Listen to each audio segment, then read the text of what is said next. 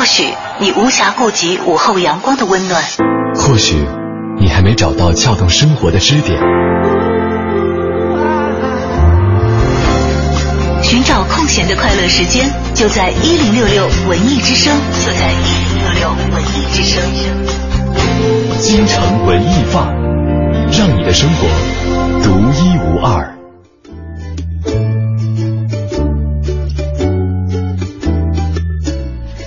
哎呀，出差回来好久没有听到这个熟悉的背景音乐了，是吧？怎么样，有很想念是吗？对的，但是就是我没有想到是我今天瘸着腿回来主持节目。对，大家可能对这个小昭这次出差的行程不是特别了解啊，出师不利，刚到第一天啊就把脚给这个弄伤了，然后呢是一直带伤坚持进行工作和采访啊，很不容易啊。不过回到北京以后就觉得在一个比较安全的环境下，在熟悉的情况下要重新的展开工作，也还是要注意一下啊。对，也还是要注意，因为还是挺疼的。你知道我兴冲冲出去出差的时候是想象的很完满的，没有想到有这么残酷的现实在前面等待着我。哎，真是这两天可能很多事情都给我们怎么说，就是一次神经上的冲击。比方说我今天早晨啊，这个兴致勃勃的定了早晨4点的闹铃，准备起来看球。那场是巴西对德国的比赛啊，然后呢由于脑子有点混沌，可能就是晚起了半个小时。我是4:35睁的眼睛，然后一看啊，时间啊4:35了，赶紧打开手机的一个体育的客户端，我看一下比分，就会看啊0-5啊！35分钟的时候就已经0-5了。对，我说啊，这个难道是客户端出问题了吗？然后赶紧打开电视，你看啊，还是0-5，难道是我打开电视的方式不对吗？然后结果看这个各种的进球的一些回放，哎呀，这个真的是猜到了开头，没有猜到结局。对，猜到开头就应该是一个，肯定是一个惨烈的战斗。对，因为内马尔受伤之后，就可能大家比较不看好巴西能够取胜德国，但是真的没有想到，在这个今天凌晨的这场比赛当中，打成了筛子。你知道今天早上的那个朋友圈的新闻推送是用的羞辱这个词作为他们的标题，你知道吗？羞辱就是我能够猜测得到，就是今天的各大体育媒体也好，还是说各大就算我们的文艺媒体，肯定也会不断用羞辱类似的这样的词，或者说惨烈，或者说是对，这样一种词语去形容这场比赛啊，确实是让很多的这个国内的巴西球迷也好，让他们觉得这个难以接受。对，就是作为德国队的球迷的话，心里会好过一些，会爽很多。对，这个而且我很不容易的打开了朋友圈，看了一下大家的吐槽，就是为了我说啊，今天这个比分，这个朋友圈一定会被刷爆了。对，因为其实大家可能大致会猜到哪个队赢，我觉得相信有很大一部分能猜到，但是有多少人能猜中这个比分，简直哎呀，我觉得章鱼保罗在世都未必可以下手很准。是的，但他好像不猜比分的哈，保罗他只是猜输赢。对，所以今天我们要不来聊聊这个吧。我猜到了开头，却没有猜中结局。第一次听到这个话的时候是在看《大话西游》，对，月光宝盒里面紫霞仙子他说那个我想象中我的，他其实他应该说另一半还是他的英雄来着，会驾着七色的云彩，对，就是至尊宝嘛啊，来娶我，结果是驾着七色云彩来，他也穿着嫁衣，但是就是他死在怀中，是这样的结局。当然那是这个文艺作品里的这个七伤了，在现实生活当中我们也确实是有很多猝不及防猜到开头没有猜到结尾的，就像我扭到了脚。就像这个7-1还是7-0？7-1的，7-1这样一个大比分，不知道正在收听节目的您，还有没有什么样的跟我们一样的会感慨的经历？就说我们猜到了开头，却没有猜到结局，实在是太 shock，最后那个现实给你的时候，你都有点招架不住，或者实在是大着眼睛，或者实在是感慨太巧了。没错。今天呢，大家同样是可以通过2种方式参与到我们的节目的互动当中来。一种是我们的微信公众平台，4个字文艺之声，大家在订阅号搜索，在留言框下留言就可以了。另外可以关注我们俩的个人微博，大小的小李，大招的招，还有 DJ 程晓轩。今日新文艺。今日新文艺，关注更多今日精彩文艺。大家好，我是胡宇。7月18号至26号，国家大剧院2014漫步经典音乐会盛大启航。法国马赛爱乐乐团、北京交响乐团、中国国家芭蕾舞团、交响乐团、李彪打击乐团等中外顶尖音乐团体将倾力加盟，为您呈现不同主题、品质卓越的音乐会，带您轻松走进古典音乐的殿堂，感受令人心动的最美音乐瞬间。新文艺、新青年1066文艺之声的听众朋友，大家好，我是张毅指挥。今天下午4点到5点，我将走进文艺之声，做客戴戴主持的《乐坛新生》，和大家聊聊国家大剧院漫步经典系列音乐会。FM 106.6，中央人民广播电台文艺之声，下午4点，我们不见不散。7月20号，著名指挥家张毅将执棒中国国家芭蕾舞团、交响乐团，为国家大剧院2014漫步经典音乐会带来浪漫华丽的舞曲之夜。那么今天下午4点，张毅将走进乐坛新生。大家好，我是马拓。今天晚上9点，我们将走进 FM 106.6文艺之声，品味书香，和大家聊聊美食背后的故事。美食的故事既诱人又值得回味。一切有情依时而往这本书则将这种光彩焕发到了极致。FM 106.6文艺之声，晚9点，我们不见不散。您是否怀念过外婆做的汤、妈妈做的菜，或是曾和前任吃过的路边摊？当下最热门作者唐七、浅白色、马拓、小熊不二胖等联袂撰写一本关于寻找、关于失去、关于美食和爱的故事。今晚9点，品味书香，分享一切有情依时而往。重点不在于每个故事里提到的美食，而是隐藏在美食背后的那个人、那段关系。这里是精彩的文艺之声，欢迎大家继续收听。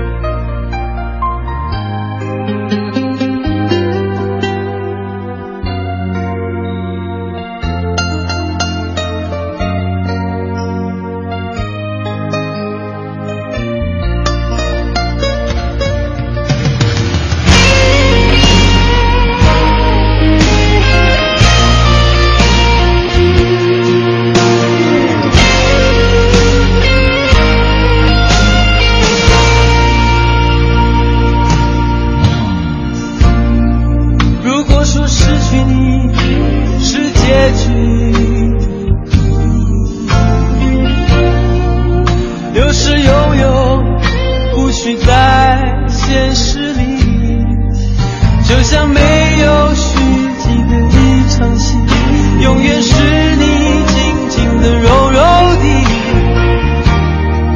抱住我不说一句。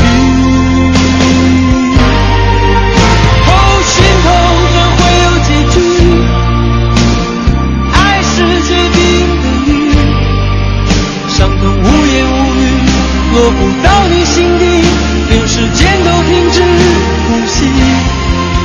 哦，心痛不会有结局，我已不求痊愈。每一次想起你，就一次失去你，仿佛是爱和痛，我和你没有结局。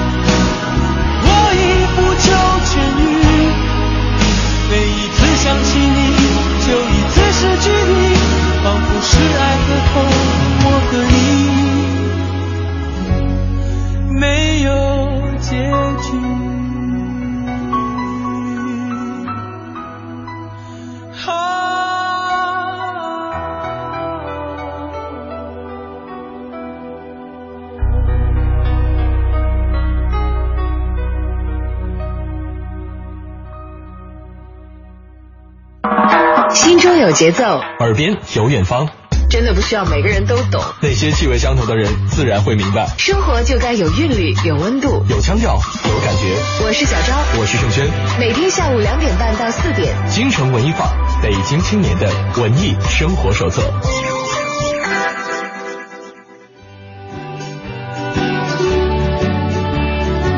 好，回到正在为你直播的京城文艺范儿，今天跟小昭和盛轩一起来分享一下那些我猜到了开头却没有猜中结尾的结局吧。嗯，大家有什么自己生活上的经历也好，都可以发送过来，或者说大家在观看影视剧的过程当中，可能也会有一些让大家出乎意料的结局，会让你眼前一亮。对，都可以分享过来啊。其实我觉得，做影视剧的导演挺好的。挺好的，可以自己来安排，就相当于自己是一个造物主，可以把自己想讲的故事安排在自己的节目当中，安排在自己的这个电影当中。对，或者说是编剧，因为我记得以前吧，有一个这个，当然小道消息了啊，不知道是不是真的，我愿意相信它是真的。就好像以前一个电视节目讲，因为金庸笔下写了很多人嘛，当然女性也有很多很多了。在那个《倚天屠龙记》里头有一个周芷若，因为我没有看过《倚天屠龙记》啊。作为小昭没看到，这很汗颜的。你在波斯呢？然后，我不太清楚周芷若这个人是怎样的，但是好像不算是太正面的一个角色，是吗？对，他是后来有点走火入魔，可能追求这个功夫上的这些名和利哈，最后练这个九阴真经练的走火入魔，就走火入魔了是吧？因为他的结局不算太好，然后说有一次这个。有一版这个《倚天屠龙记》嘛，这个周芷若是周海媚演的，相信大家可能有一部分观众看过的，还有很深刻的印象哈。包括我对这个角色有一点印象，就是因为这个周海媚演了这个角色。说当时金庸就说：“哎呀，说早知道是你演，如果是你演的话，我应该给他一个好一点的结局。”你知道吗？其实他们就有这个办法可以去改，可以去重新的去安排这些人物的命运嘛啊，甚至因为比较喜欢这个演员，不忍心看他走火入魔。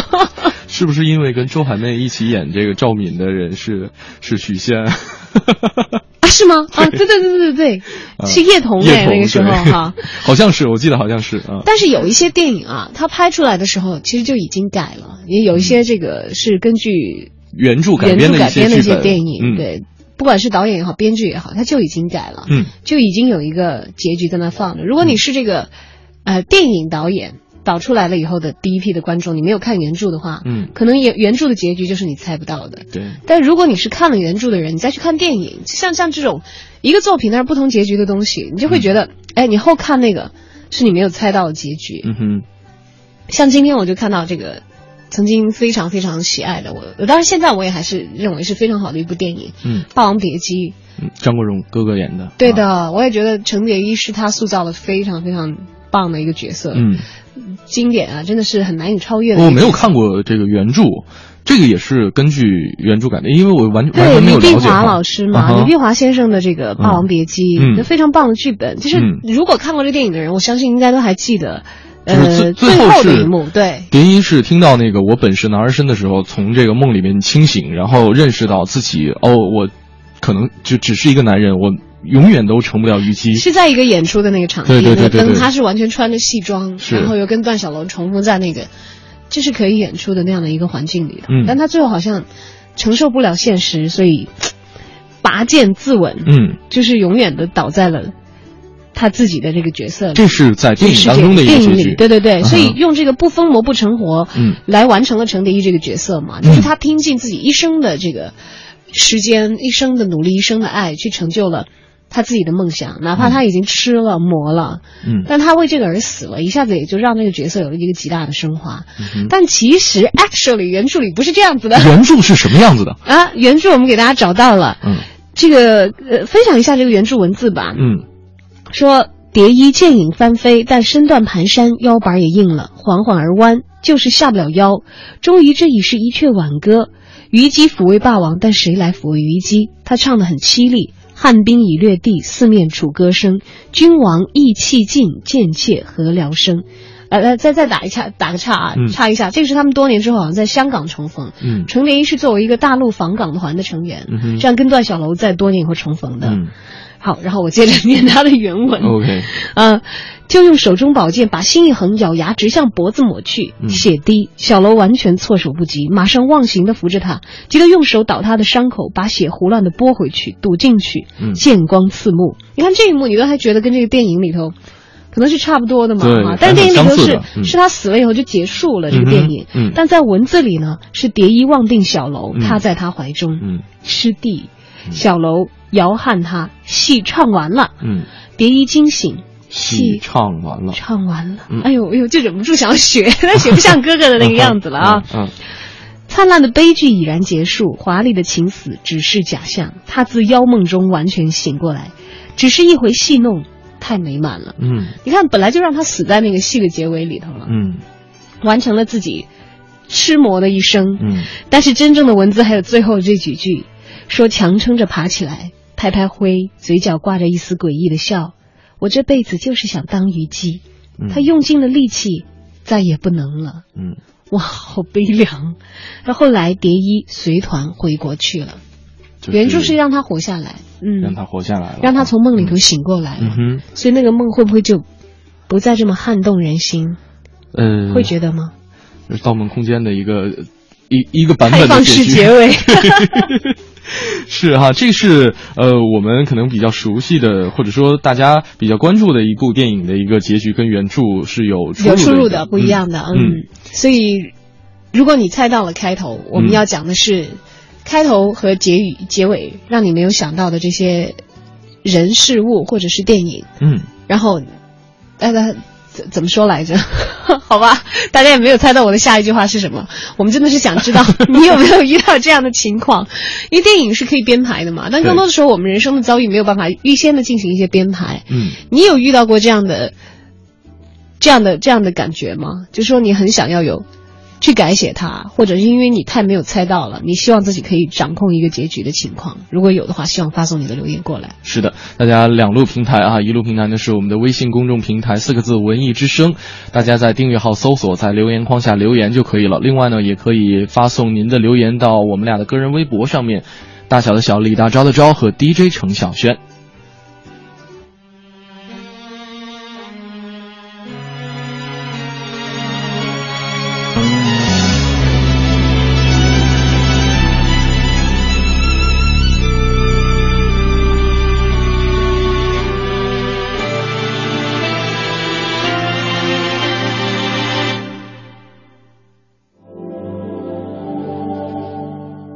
往事不要再提，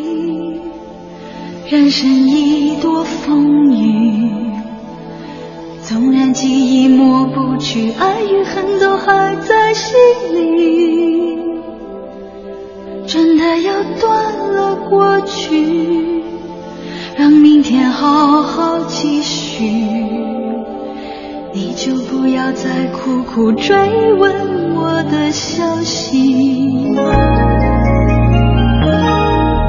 爱情它是个难题，让人目眩神迷，忘了痛或许可以，忘了你却太不容易。你不曾真的离去，你始终在我心里，我对你仍有爱意，我对自己无能为力，因为我仍有梦，依然将你放在我心中，总是容易被往事打动，总是为了你心痛。也流连岁月中，我无意的柔情万种，不要问我是否再相逢，不要管我是否言不由衷，为何你不懂，别说我不懂，只要有爱就有痛，有爱就有痛，有一天你会知道，人生没有我并不会不同，人生已经太匆匆，我好害怕总是泪眼朦胧，忘了我就没有用，将往事留在风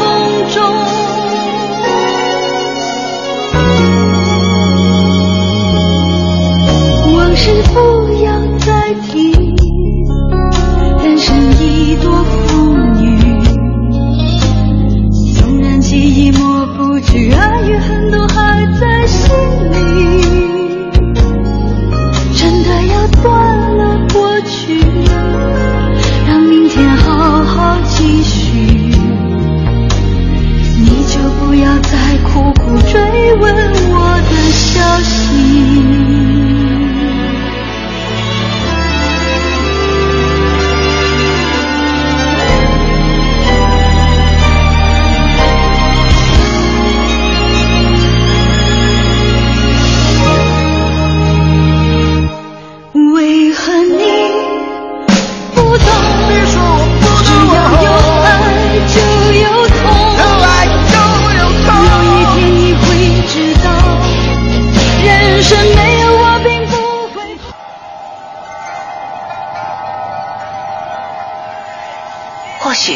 无暇顾及午后阳光的温暖，或许你还没找到撬动生活的支点，寻找空闲的快乐时间，就在1066文艺之声，就在1066文艺之声，京城文艺范儿，让你的生活独一无二。好，北京时间15:04，欢迎回来，这里是小昭和盛轩为你带来的京城文艺范儿。今天跟大家分享一个话题，就是什么事情是你猜到了开头，却没有猜到结局的。大家呢也可以通过两种方式跟我们取得联系，微信平台和微博平台。其实刚才在这个整点广告之前，我们跟大家分享了一下《霸王别姬》跟原著当中，电影《霸王别姬》跟原著当中的一些结尾的差别哈。其实我觉得，说到《霸王别姬》，我们会想到这个霸王和虞姬，就是我觉得这个项羽也好，刘邦也好，这样一段历史的传奇，也是很多人都不会没有猜到结尾的，就是因为我们是很多年以后我们来看过去的事嘛。对，你比方说鸿门宴，就是本来史记当中几乎九死一生的刘邦，因为复杂的势力派别，还有不同的态度，这样一种融合和斗争，还有各种随机触发事件的这种绝妙的配合，比方说樊哙，比方说项伯，而且他可能会配合自己的这种策略的编排，最后能够全身而退。这都是命啊！对，这都是命啊！就是如果是在现场的话，可能会觉得，啊，老天爷，这个剧本行不行啊？对，就是很多历史事件可能也会让我们觉得，原来真的这个在现实的世界当中也会有这么绝妙的结尾。是你完全没有想到的。对，其实说到这个项羽刘邦，我又想到汉朝的这个窦宪，就是他是怎么说？一个品行不端的外戚权臣，就是外戚专权的人。对，外戚专权的人，外大臣。大家都知道汉朝的外戚专权和这个后宫干政啊，后宫干政是比较，外戚专权还有宦官乱政，这些都混合在一起。然后窦宪他当时是杀了皇室的贵族，还有朝廷官员，真的可以说是胆大包天。然后当时就是很多的大臣都说 OK， 这个你可以拜拜了 say goodbye 了啊，你可以挂掉了。但是呢，这个反派却是赌了一把，说我自愿请求出击匈奴以赎死罪。然后这是当时我看到那段的时候就说，哎呀，这个人怎么还玩这小花样啊，都临死了还是这样。结果太后同意了，就让一个完全没有出征经验的外戚领兵出击匈奴，结果这位反派就长了脸，还能够大破北匈奴，而且在燕然山下刻石来记下自己的功绩，威震天下，居然还立下了战功。对，居然是这样子，就是万万没想到的感觉。对，没错啊。但这是因为这个历史已经过去了，也许当时的人们看不到，我们看到了才会去惊叹其中的情节如此之翻转啊。但是有一些事情我们确确实实猜到开头，猜不到结局。当事已成定局之后，有没有哪些你没猜到的结局是你想改的呢？有也可以来说。是这位朋友张浩说了，说我以为他爱我啊，表白失败了，好可怜啊，摸摸头。这个朋友猜到了开始，可能最开始的所有的约会也好啊，所以一切迹象表明呢，也有戏可能。对，但是当这个说出自己内心的真实想法的时候，哎，但是我是觉得这个男孩子的话，我觉得我劝你有一点耐心，因为女孩有的时候是这样，特别如果小女生的话啊，她如果没有经过深思熟虑，她可能她表达的是一种跟内心相反的一种想法。有可能讨厌，就是对呀，而且他也许不是那种有意识的，但是可能会下意识的看看你会不会就是越挫越勇。就如果你一下子也就放弃了，那说不定因为有的时候反射弧比较长嘛，你知道，他可能过两天想想觉得，哎呀，他其实还不错，有这个可能性，有这个可能性。我建议你不要就是一受到这个挫折就马上就灰心丧气了啊。不过另外反过来想，好像是。这都是怎么说，就比较拿架子的人比较占主动。所以也许你不追了是不是会反倒好一点？有可能会是这样。你先这个给，反正我是猜不到结局啊，我猜不到结局。你自己事情你自己看着办，我不敢瞎支招。这个朋友，然后文龙这位朋友说，之前看过一个故事，不算是这个我自己生活当中的，但是觉得也是没有猜到结局。说啊，这个故事应该是大家可能都听过，或者说听过不同版本的。说这个人啊得到了一个紫砂壶，而且呢每天晚上爱不释手，睡觉的时候都必须要放在床头上的时候，结果呢有一天晚上做噩梦，就失手把这个紫砂壶盖是打翻在地上，然后就特别的气恼，只是说这个壶盖都已经掉在地上了，我留这个壶有什么用呢？顺手就把这个壶扔到窗外，结果第二天发现壶盖掉在棉鞋上没有坏掉，不过呢发现这个壶已经被自己扔了，又特别的生气，一脚把这个壶盖给踹碎了。结果出门的时候发现头一天晚上扔的这个壶身啊，挂在树上也没有摔碎，浪费了自己爆发的人品。我只能这么讲，浪费了自己爆发文凭。这不单单是一次没有猜中结局，是次次都没有猜中结局，而且自己就知道那个最衰的结局去了。老天爷要保佑你都保佑不住啊！我的天哪，就告诉我们冲动是魔鬼，大家一定。天不佑你啊！就确认，再做一些自己毁灭性的一些抉择，不要随便的去摔东西了。还有，你把壶扔出去砸到花花草草也不好啊。是的。然后，看看这位朋友说的哈，说有一次。对，我们来看看说谁的比较好呢？我们来看看有些朋友的这个语言逻辑有点混乱啊。我们来看一看哈，这个还有写的比较长的，对，有的比较长的，好吧，这样吧，我们先进入我们的这个我在北京城，然后呢我们也仔细看一看大家讲来的故事，对，我们把讲的比较好比较有意思的故事跟大家一起来分享。同时也希望你正在收听的话，如果你有没有猜到结尾但是猜中了开头的故事，不是，我们强调的不是猜中开头，猜中了，对，没有猜中结尾却没有猜中结局的故事，跟我们一起来分享。对，你知道的，你不知道的，你不知道而想知道的，你想知道而没法知道的，关于北京城的一切，我在北京城。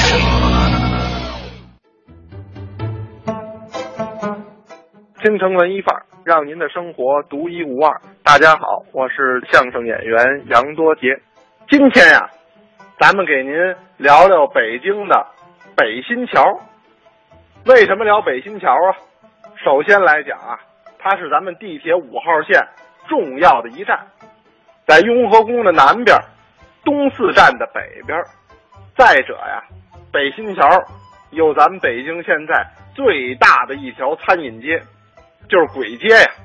这世界杯一来，簋街算是火了，多姐我呀这两天也净往那儿跑了，因此啊就想起了这北新桥也有着一段不为人知的历史。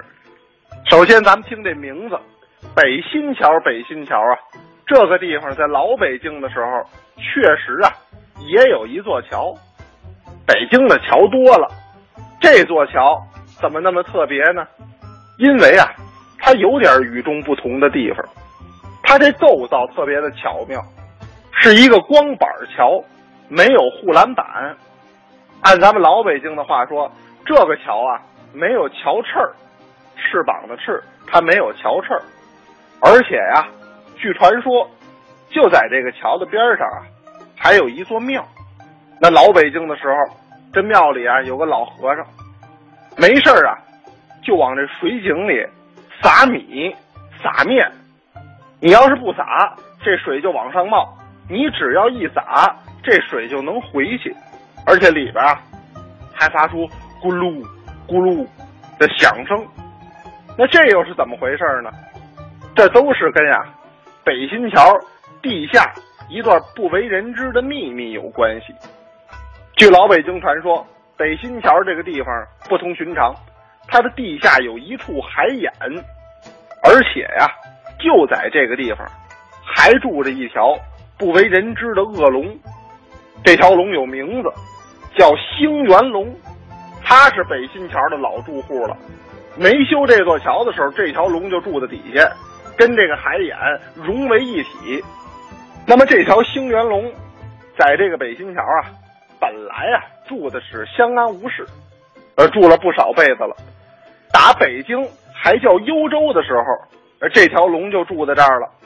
可是后来啊到了明朝，刘伯温要修建北京城，跟这兴元龙有了矛盾了，兴元龙成了被拆迁对象，可能啊是跟这个刘伯温刘军师条件没谈妥，这说我要个3居室，刘伯温说不行，就给你1居室。反正不管因为什么原因吧，这俩人呢闹了矛盾了，兴元龙被迫就要搬家，这才引出来后来在北京历史上非常著名的高亮赶水的故事。那么明天咱们给您聊聊这个高亮赶水到底是怎么回事，又与今天咱们给您聊的北新桥有着什么样的关系。我并不是你以为的那么坚强，其实我只不过是不会让悲伤折断我的翅膀，想要到达的地方是很遥远的国度，所以我不能停止飞翔，想着那闪烁在眼眸深处所以虽然不能和你相伴相随，可是爱是为了能让我们张开双翼去追寻生活本来就该拥有的欢乐，所以一个人的旅途我也不会忘记微笑和欢喜。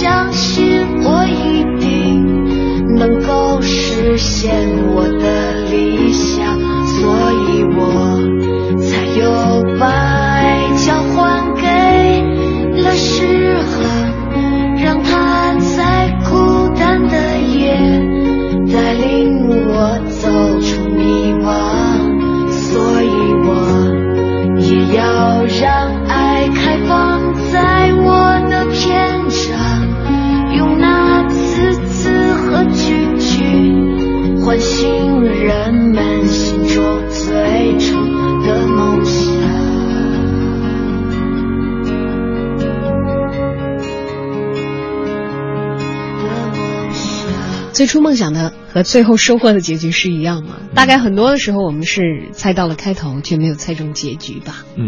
今天就跟大家分享这样一个话题，各位可以通过两路方式跟我们取得联系。一路呢是我们的微信公众平台京城文艺范儿的这样一个微信公众平台，用的是我们的文艺之声的4个字，大家在订阅号搜索，在零块钱留言就可以了，早就改成文艺之声了。对，另外呢大家也可以来关注我们俩的个人微博，DJ 程小轩和大小的小李大招的招。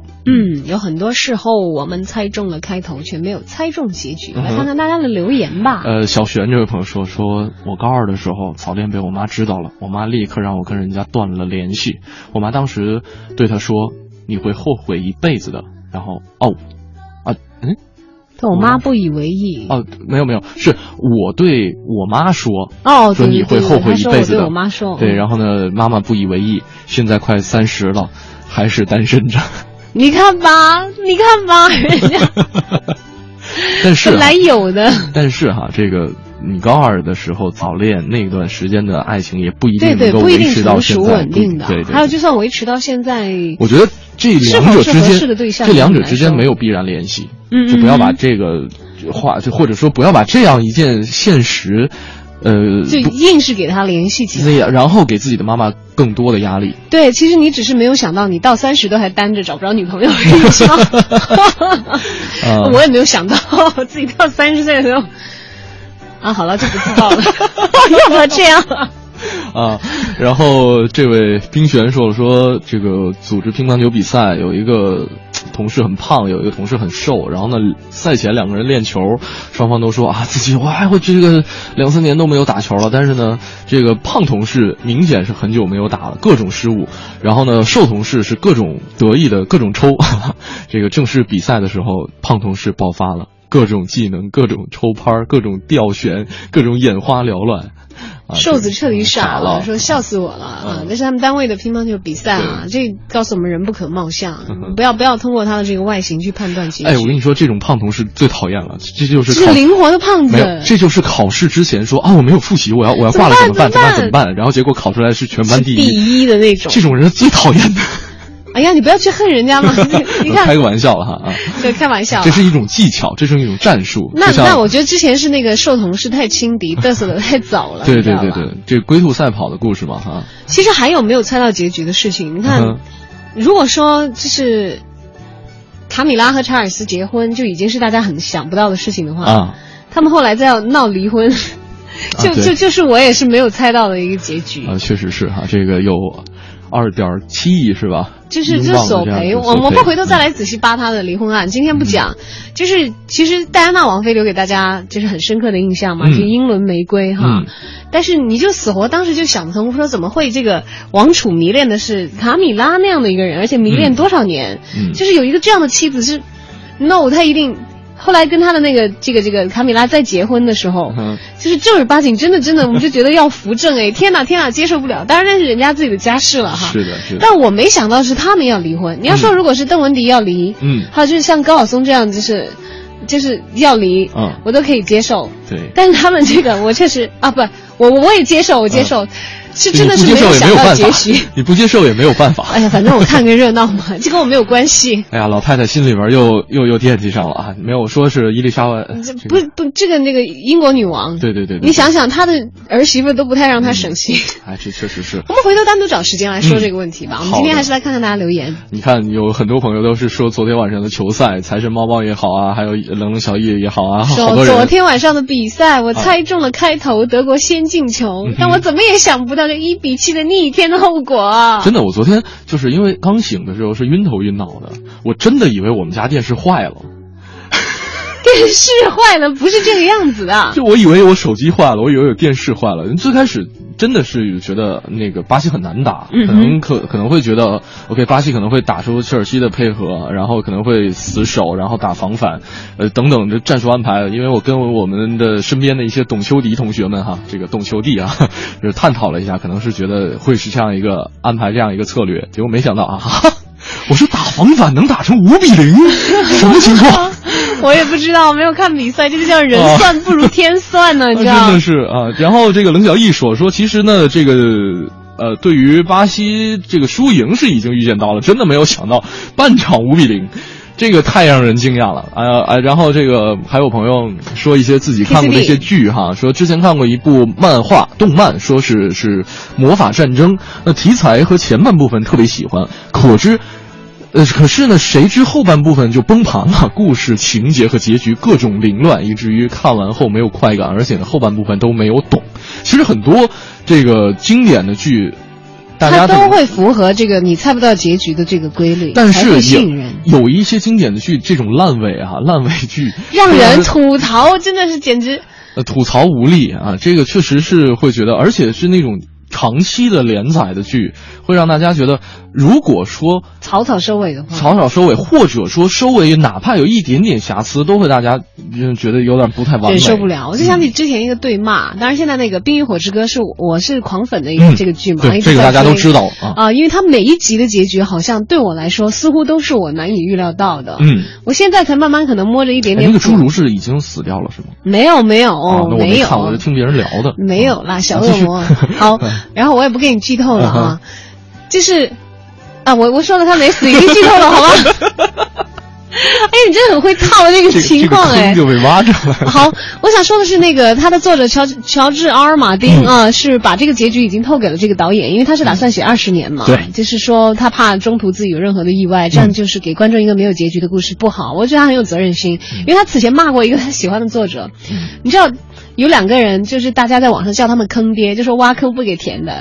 乔治阿尔马丁是一个，还有就是 Lost 迷失的编剧是一个，这两个大编剧啊，这个乔治阿尔马丁就是《冰与火之歌》的这个作者和编剧，就骂那个迷失的编剧之前说，你看你挖坑不填啊，结果到最后迷失有了一个大家都觉得啊、哦、太草率的结局，要不要这样，要不要这样子的时候，好像他们有在网上互相骂过，你知道吗？就反正乔治阿尔马丁说两个坑爹打嘴仗是这样。对，这是哎转移一下大家的视线吧，别让我们的剧迷们心里边太寒了。对，但是你要看有结局的故事有，大家去看一个舞台剧或者是话剧或者一场演出，只要你能够付出完整的时间，它应该会给你一个想象得到的结局。那么我们现在来看一看今天的影艺告示牌给大家推荐的是不是这样的内容呢？今天是一场拉锯战哈，给大家推荐的是一系列的一个音乐的演出季。哦，那看来就没有什么明确的结局了，是吧？影艺告示牌。大家好，我是来自永乐票务的新阳。我今天为大家推荐的一个演出呢，可以说是非常的特别，它既可以算是一个演唱会，也可以算是一个旅游的活动。在这个炎热的季节呢，我相信很多人都很想去海边玩耍，现在呢就有一个派阿南戴河国际沙滩音乐季可以满足你这个要求哦。这个音乐季一共会持续100天，然后地点是在河北省秦皇岛市的南戴河国际娱乐中心的碧海金沙海滩。有去过泰国的朋友呢，应该有听说过一个叫 Full Moon 的一个狂欢派对，然后这一个派阿的南戴河国际沙滩音乐季就是有把这一个狂欢节的性质搬到中国来。这种演出形式呢，可以说把音乐、沙滩、狂欢、明星等等一些时尚的元素全都融合为了一体，而且里面还会有美食啊，会有娱乐呀，然后是打造一个这种微旅游的概念。这个音乐季呢是从6月21号正式开始的，那天还请去了羽泉作为演出的嘉宾。从那一天开园开始，这个演出可以说是每个月有一个主题，然后每周都有一个明星大腕到现场为大家表演。在每月的这个主题上，从开园开始一直到7月14号，大家应该对这个日期很熟悉，这是一个针对足球世界杯的一个主题。到之后呢，还会有7月的一个满月日，就是刚才我们提到的这个 Full Moon， 就是和满月岛是同样一天的7月11号的满月派对。然后到8月份还会有8月2日这个中国的情人节七夕，针对这个进行的一个主题的活动。在之后呢，在9月份又有中秋节，到10月份又有国庆节，所以说它是每月一个主题，然后每周呢都会有各种的明星来到现场为大家表演。就像不久之前继这个羽泉之后，孙楠也有去到这个音乐季上为大家进行演出，然后再到下一周呢，会有苏打绿去到这个音乐季为大家进行演出。大家想一想，在这个软软的沙滩上听着苏打绿为大家唱小情歌，是不是很惬意的一件事情呢？而如果当天呢是一个特别的节日，而且有明星大咖来到现场的话，票价就会在。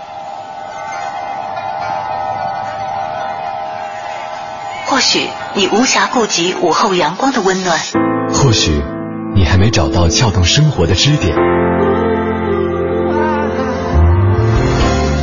寻找空闲的快乐时间，就在1066文艺之声，就在1066文艺之声。京城文艺范儿，让你的生活独一无二。欢迎各位继续回到我们的节目当中，这里是京城文艺范儿。你好，我是盛轩。大家好，我是小昭。今天我们跟大家分享的话题是：那一次我猜中了开头，却没有猜中结尾。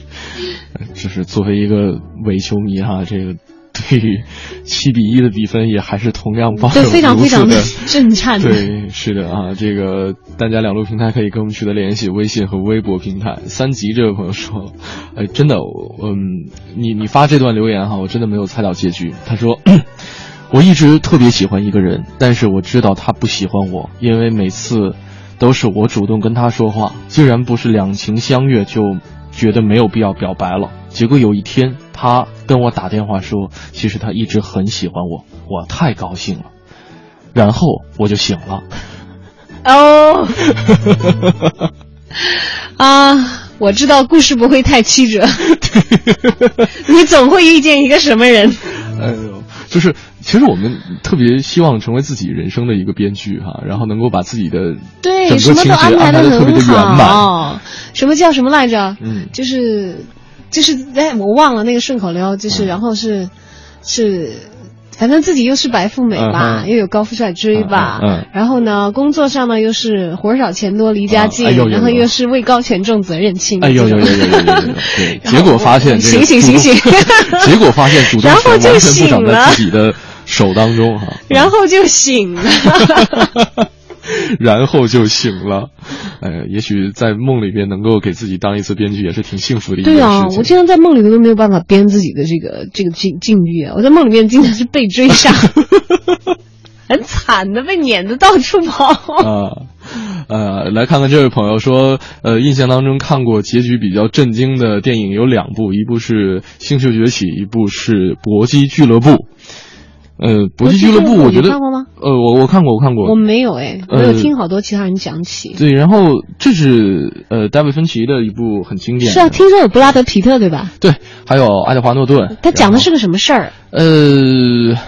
就是吕秀才说的那句“我到底是谁”，是吗？就是这样，那个爱德华诺顿演的是一个汽车公司的一个职员，然后呢，他有非常严重的一个失眠症，然后呢，他对周围的所有的一切都充满着怨恨，这个仇恨，充满着危机。哇，他好黑暗的一个人。对，特别黑暗的一个人。然后呢，这个一个非常偶然的机会，他就遇上了这个布拉德皮特演的这个 Taylor。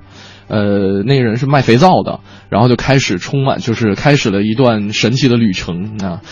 他们俩开始组织了一个叫搏击俱乐部的一个组织，让人们不带护具进行徒手的一些搏击，而且去发泄自己在平时生活当中的一些不满的一些情绪哈。结果在最后，让我觉得特别惊诧的这样一个反转，就是你没有猜到的。我们完全没有猜到，就是因为爱德华诺顿一直是在跟布拉德皮特对比起来还是比较正面的一个人，因为布拉德皮特演的是比较偏激、比较激进的一些行为和举动，他可能会有一些劝说啊，等等等等。但是在最后发现，哦，原来他俩是同一个人。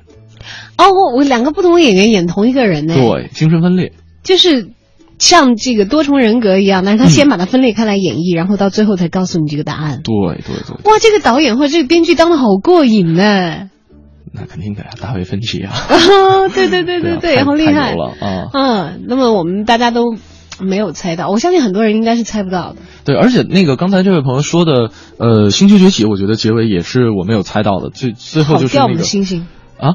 不是，是跑掉是这个整个影片当中的一个重头戏，演的是猩猩跟人的一次对攻的一次行为，然后结尾是那一个病毒，就是人类对它是没有抗体的，但是猩猩对它是免疫的，然后这个病毒在机场上散开了，就相当于是一个。星球崛起，我记得。我有。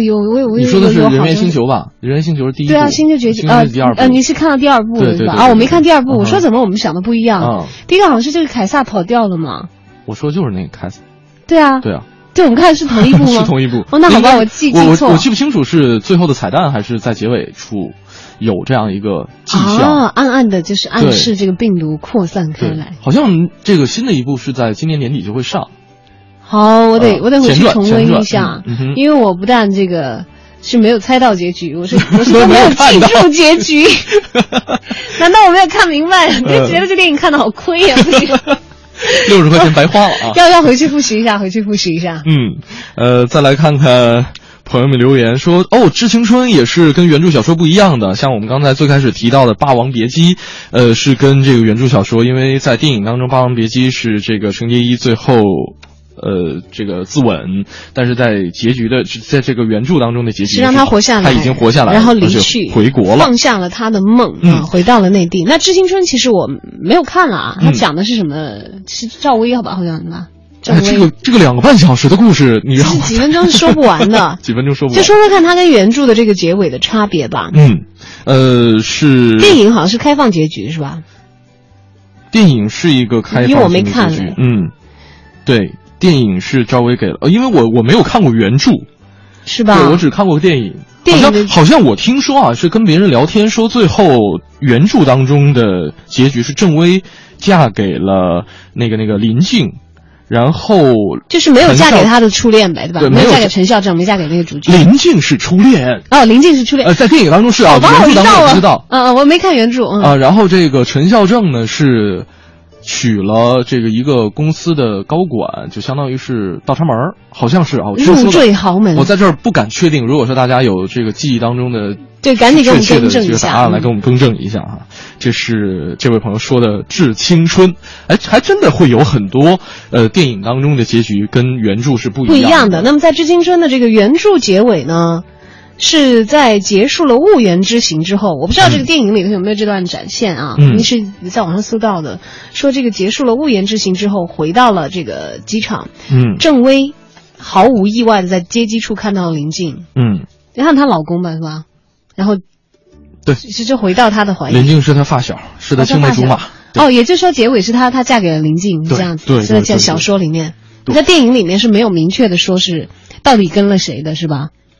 电影当中没有，是应该是一个开放性的结局，我记不太清楚了，对，因为我没看那个电影啊。当时就是找到了一下这个小说的。致青春给我留下最深刻的印象，就是在电影院里边偷偷啜泣的各种女生们。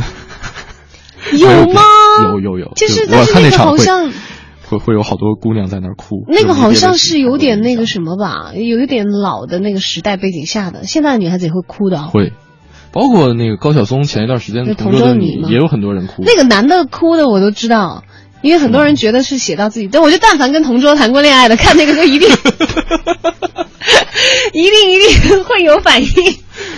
这个我就不意外了。对，这个标题党，这个真的是很重要啊！这个起一个好的标题，让这些同桌恋人们共同走进剧场，是。他这个是正向的，就是忽悠型的那种题，让大家能够进去看啊，就收获票房。还有一些呢，是可能用题目来，就是引导你的思路，让你猜不到结局的。对，确实是啊。今天就跟大家分享一个话题，是哪些事情是你猜到了开头而没有猜到结尾的呢？这个电影也好，书籍也好，或者说发生在自己身上的事情都好，大家可以通过两路平台跟我们取得联系。接下来啊，这个我们的徐强评弹世界杯，我们来分享一下他没有猜到的结局。哎呀，昨天晚上啊，又会说回昨天晚上去了。是的，相声演员徐强为您评弹世界杯。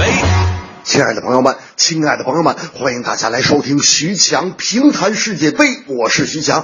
我的天哪，今天简直对全世界来说是一个爆炸性新闻。2014年巴西世界杯半决赛的今天晚上进行的这场比赛当中，主场作战的巴西队以1比7输给了德国队。这个比分会不会让你想起国安踢申花9比1呀？赛后所有的巴西球员都长跪在地，这样巴西队今天止步决赛。同样，今天也许是整个南美大陆、整个巴西大陆最大的惨案呐！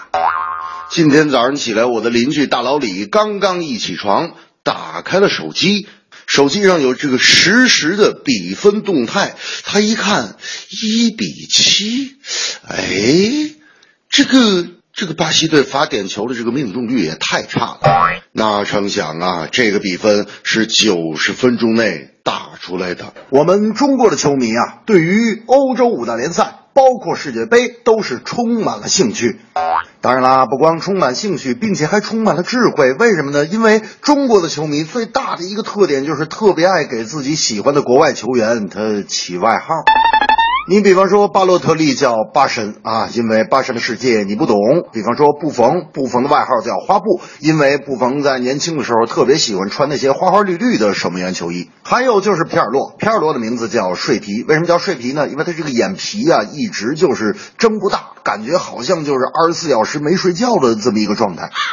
德国队的边路球员厄齐尔，他的外号叫小媳妇儿，为什么呢？因为厄齐尔最大的缺点就是不敢排人墙，一到排人墙的时候就扭扭捏捏，像个小媳妇儿。后来这个小媳妇儿这个绰号就都喊开了。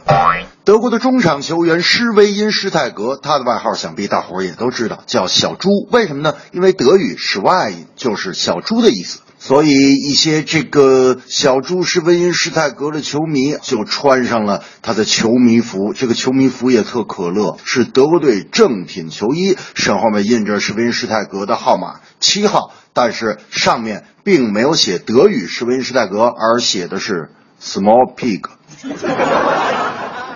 这正是间歇调整整一天，厉兵秣马不多言，狭路相逢勇者胜，梦醒之后再无眠。世界杯淘汰赛阶段马上要过去，巴西对德国队踢了个1-7，让我想起国安申花踢的9-1。今天的日子我永远难忘记，不能忘记你，把你写在日记里。德国的球迷心情舒畅笑嘻嘻，也许是巴西史上最惨痛的经历，多少球迷不敢去回忆。哦，今年夏天世界杯上有太多奇迹，压心底就不告诉你，想对巴西说声再见却怕来不及，永远都不能忘记你，7-1，忘记谁也不能忘记你，想忘也不太容易。今天我觉得这个话题啊，说出来好像是比较伤感的一个故事，略显伤感，而且想猜到了开头，没有猜到结局，可能很多人都会第一个反应就是想到紫霞仙子躺在至尊宝的这个怀中的这样一个，伤的。对，这位朋友就说了啊，我就不念名字了，因为他也是分享了一个非常伤感的故事。2004年遇到一个一见倾心的人，在一起的时候呢，觉得天长地久，恨不得一夜白头。从初二喜欢到读大学，到他出国，在今年2014年得知他跟闺蜜的婚讯，10年过去了，到现在还没有忘记他小灵通的号码。啊，好伤心，是跟自己的闺蜜是吗？对。但其实我要说，从大数据的层面上来说，这种事情经常发生吗？要不要这么残酷？失恋33天嘛，啊，对，缓缓就好了。妹妹要挺住啊！这个你也只猜到了开头，是你现在错过了这个人，你也许没有猜到结尾，也许真正属于你的下一个人，他会更好。好吧，这个鸡汤显得很无力。对，最开始觉得你们是《神雕侠侣》，但结果却是《大话西游》。哎呀，《大话西游》还好，没有娶闺蜜，好吧？总之是一个非常伤感的故事啊！是，哎呀，怎么说？他那个样子，我觉得有点像暗恋了，就不要暗恋了。你这个有话好好说嘛，你要不然这样，你看，让你闺蜜抢先是吧？本来你们还可以好好竞争一下的。哎呀，不过过去是吧？不要抱怨了。这位朋友，这个我刚才没有提到名字的这位朋友，你可以换台了，我觉得。对，就不要沉浸在这样一种这个伤感的氛围当中。不要了，对。来，我们唱个洗刷刷吧，吃了吗？我得给我吐出来。这我是不是很没溜？就是闺蜜就是这样对待的。哎，我是说她暗恋那个男生，哎，我们理解完全差线了。我以为是对自己的闺蜜啊。就现在应该不会是闺蜜了吧？那在异国都结婚了，这样还有的闺蜜可能我们不要说这个。对，我们明明是来唱洗刷刷，把它从这个洗刷刷。好，忘记这个事情了啊。对，然后这位朋友 Sayan 啊，他说我有一个爱猫的朋友，时不时的会拿出家里的猫粮喂一下小区里面的一只小野猫。昨天晚上回家的时候，他照例出去喂猫，发现又多了一只。由于新来的小野猫比较胆小，每次凑到猫粮旁边就会被土著猫吼开了。然后朋友心疼他，于是转身就拿了一把猫粮出来，但是还是没有用。土著猫一看见猫粮就跟不要命了一样啊，不允许各种猫猫跟他分享，独吞2把猫粮。等土著猫吃完之后，然后这个结果发现这个猫吃撑着不行了，躺在那个角落里边。第二天你看护食的结果，就是贪吃的结果，吃货的最终的悲剧结局，是吧？啊，你看，当然这个倒是我们也许是没有猜到，它猫也会暴饮暴食吧。但这个还好，就是反转度没有那么的强烈了哈。然后我想想我生活里面挺多的吧，嗯，猜到开头没有猜到结局的，所以其实蛮习惯这种我猜不到结局的生活，你反而会觉得你已经猜到了你猜不到结局的这样一种结局，啊，对，这种结局好像几乎没有什么改变，所以我会觉得其实还好啊，就是反正开放的心态，所以小扭了也无所谓了。对啊，你还能怎样嘛？就是对，你就疼。还有搭档可以给你包扎。非常感谢，这没想到的，对，猜中了，这好孤苦伶仃的。我在想，你说我有中级急救员的证吗？对的，要不然怎么找你求助？这样隐形福利就说你有一个搭档，他会紧急救援。嗯。而且他身强体壮，如果你晕倒在直播间，是有人给你扛出去急救的。哦，不行，不能脱岗哈。嗯，不能脱岗。哎，我们要不要说这么不吉利的事？呸！对，夜里刚刚做梦不能播出事故，不可以这样啊。对，今天跟大家分享这样一个话题，就是你什么事情是猜到了开头没有猜到结尾的？还是有很多朋友分享了自己的观影经历哈，对，刚刚我们有讲过，有好些电影，其实，有一些我觉得导演他们是不是也会有像我们刚才讲的那种心理，是因为那个结局，也许是他，当然他肯定不会去猜了，他会看剧本了，不够满意了他会去改，就如果你也有这个机会的话，你有没有想过也要改一个哪个电影的结局？好多是吧？所有烂片我都想改一遍，都想改一遍。所有烂片我都想改一遍。你知道还有那个什么？我想想，好片子我不想改。虽然说有很多时候我承受那个结局会很难受，我会很不想改。但是像我就想起之前看那个《来自星星的你》的时候，好吧，就不要摆出这么不屑的表情。就对于女人来说是很好的一个剧，好吧？对，你说。当时大家就在猜他会有怎样的这个结局，是的，好几种。其实我就没有猜到，结果居然被不看那个剧的盛轩猜到，说是像雷神那样的结局，就是会时不时的穿越回来。对啊，你这差不多嘛。你知道其实经常会这样，就是他们的这个韩剧的剧集，我记得在10年前我就听我的韩国的朋友讲，说他们会一边演一边往下写。就说其实是没有写完的，因为要看这个故事接受程度，就市场的反响，要好的话才会给他一个结局。说那往往都会怎样呢？都会主角呢，导演就希望他死，或者希望他们就是散。观众希望他能不能活？观众永远希望是要活。我甚至看过一部剧，出过2个版本的结局，是由于前期的这个原版的结局太虐心了，最后观众不干了，这个包括起义了，是吧？对，要揭竿而起了，最后导演逼不得已，然后进行了一个剧情的反转，就是安排了一个特别莫名其妙的活法让他活了，因为最后出车祸嘛，然后说什么上天又怎么样，又有天使什么特别奇葩的一个结局的感觉，然后你就只有接受无能、吐槽无力了，哎呦喂，真的受不了啊！但是还有这个应这个民众呼声制造的好的结局，就想到之前有讲过那个哆啦 A 梦嘛，因为他其实作者是在这个完成这个故事之前就离世了，就没有人知道结局。对，最后也是出了2个版本的，或者啊，不止2个了，很多了。最出名的是两个版本，一个是极好的，一个是极虐的，反正都不是原版。是的，环儿，好的。对，其实真的有的时候啊，这种结局的反转可能会是这种剧情结构当中的一个特别大的意外，而且包括幽默也好，包括这种这个意识上的反差，意识上的这种落差，都是来自于这种意外哈。而且如果说没有这种意外的话，我觉得导演肯定会不甘心，就没有那么好看吧？对，就是观众也会觉得没有那么好看吧？当然时间会给我们答案的，就像你追剧追到最后一集，他总会告诉你主角的命运是怎样。是的，然后还有刚才那位朋友，我看到我说快找出来哪位？刚才有一位朋友讲的，就是哪位很短的，他说那个头一天表白的那个，翻到不知道哪里去了，说头一天表白开始交往，第二天男生就不干了，这样算没有猜到结局吗？对，这算是我们这个好悲催哦。是的啊，就说起来是不是之前那个？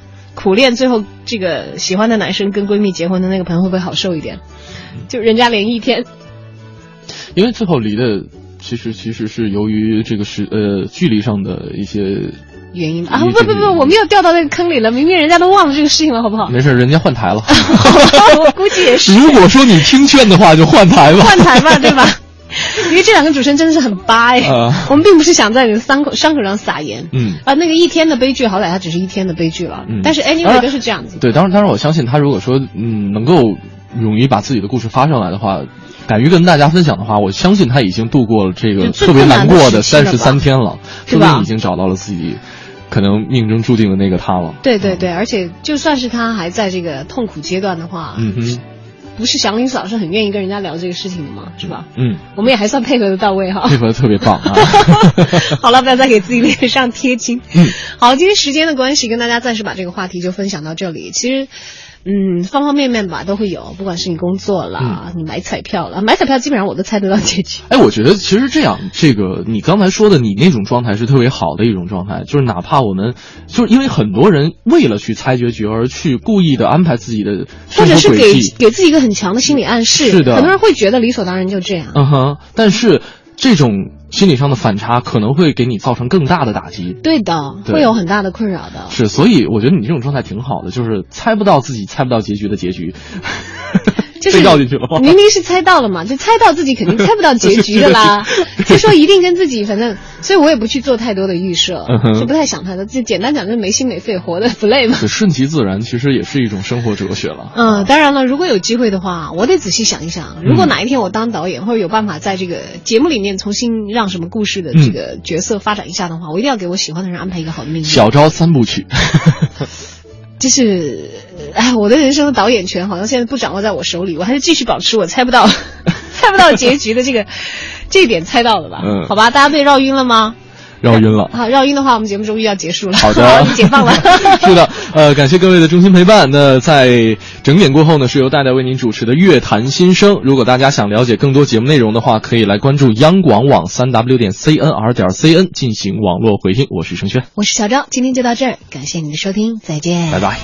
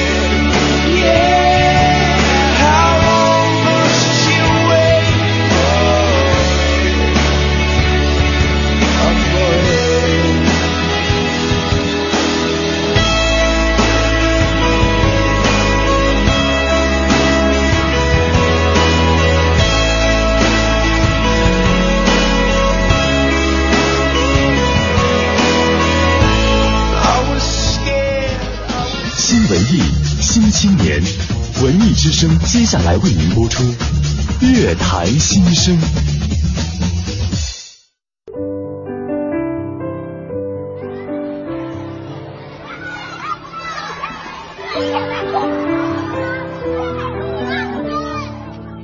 他们是我的朋友，他们是一些人眼中的弱势群体。我没有了胳膊，但是我热爱游泳。我没有了双脚，但我最爱的运动是打篮球。我听不到也看不到，但是希望我的琴声能让你微笑。我和你不一样，我和你一样，我们是最好的朋友，平等相待，用心传递你的爱。